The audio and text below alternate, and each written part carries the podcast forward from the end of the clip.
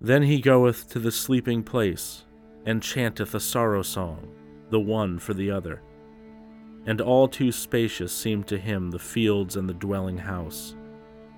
So the prince of the Geats bore welling heart sorrow after Herebeald's death.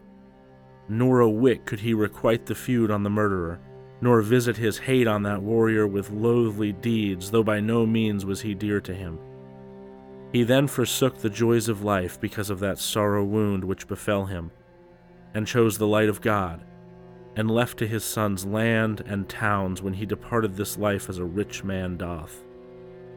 Then was there strife and struggle between the Swedes and the Geats, and over the wide seas was there warfare between them a hardy battle striving when Hrethel met with his death.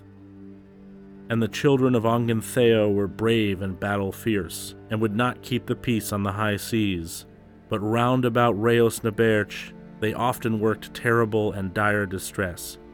And my kinsmen wrought vengeance for that feud and crime, as all men know, though the other bought his life with a hard bargain. And war was threatening Haethcyn, the lord of the Geats. Then I heard tell on the morrow that one brother, avenged on the slayer with the edge of the sword, the war helmet was shattered, and the ancient of the Swedes fell prone, all sword pale. And well enough the hand kept in mind the feud, and withheld not the deadly blow. And I yielded him back in the warfare the treasures he gave me with the flashing sword, as was granted to me. And he gave me land and a dwelling and a pleasant country, and he had no need to seek among the Gifthas, or the Spear Danes, or in Sweden a worse war wolf, or to buy one that was worthy. And I would always be before him in the troop, alone in the front of the battle.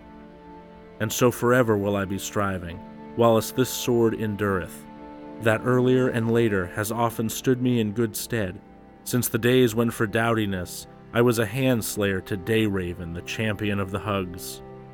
Nor was he fated to bring ornaments or breast trappings to the Frisian king, but he, the guardian of the standard, he, the Atheling, fell on the battlefield, all too quickly.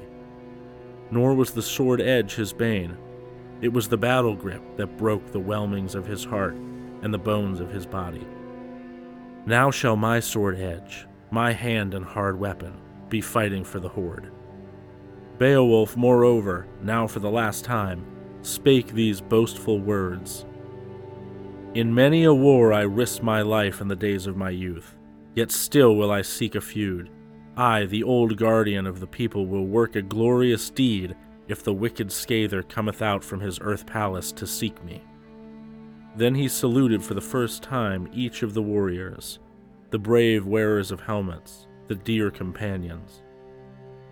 I would not carry a sword or weapon against the dragon if I knew how else I might maintain my boast against the monster, as I formerly did against Grendel.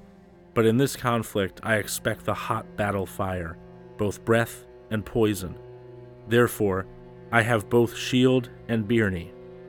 I shall not flee from the warder of the barrow a foot's pace, but it shall be with me at the wall of the barrow, as Weird shall direct who created all men. I am strong in soul, so I will refrain from boasting against the war flyer. Await ye on the barrow guarded by Byrnies, O ye warriors in armor, and see which of us two will better survive his wounds after the battle rush. This is no journey for you, nor fitting for any man save only me, that he should share a conflict with the monster and do deeds worthy of an earl.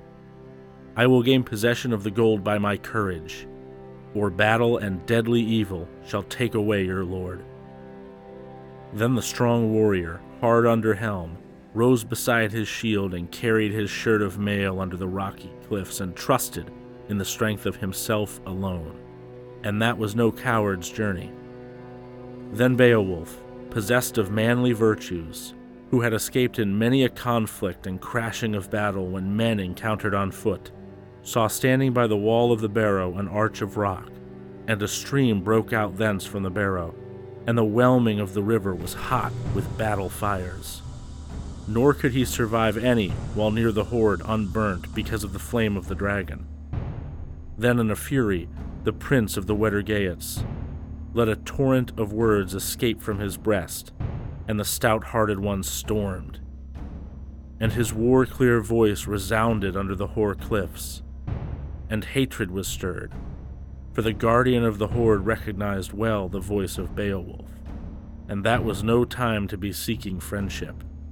And the breath of the monster, the hot battle sweat, came forth from the rock at the first, and the earth resounded. The warrior, the lord of the Geats, raised his shield under the barrow against the terrible sprite. Now the heart of the dragon was stirred up to seek the conflict, for the good war king had drawn his sword, that ancient heirloom, not slow of edge. And each of them who intended evil was a terror to the other. And the stern minded one, he, the prince of friendly rulers, stood by his steep shield, and he and the dragon fell quickly together. Beowulf waited warily, all in his war gear. Then the flaming monster bent as he charged, hastening his doom. The shield well protected the life and body of the famous warrior for lesser a while than he had willed it if he was to be wielding victory in that contest on the first day. But Weird had not fated it so and the Lord of the Geats uplifted his hand and struck at the horribly bright one heavy with heirlooms, so that the edge stained with blood gave way on the bone a bit less strongly than its master had need of when pressed by the business. Then, after the battle swing, the guardian of the barrow was rough minded and cast forth slaughter fire. Battle flames flashed far and wide, and the son of the Geats could not boast of victory in this conflict. The sword had failed him, naked in the battle, as was unfitting for so well tempered a steel.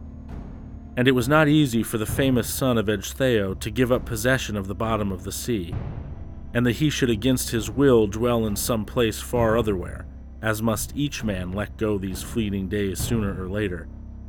And not long after this, Beowulf and the monster met together again.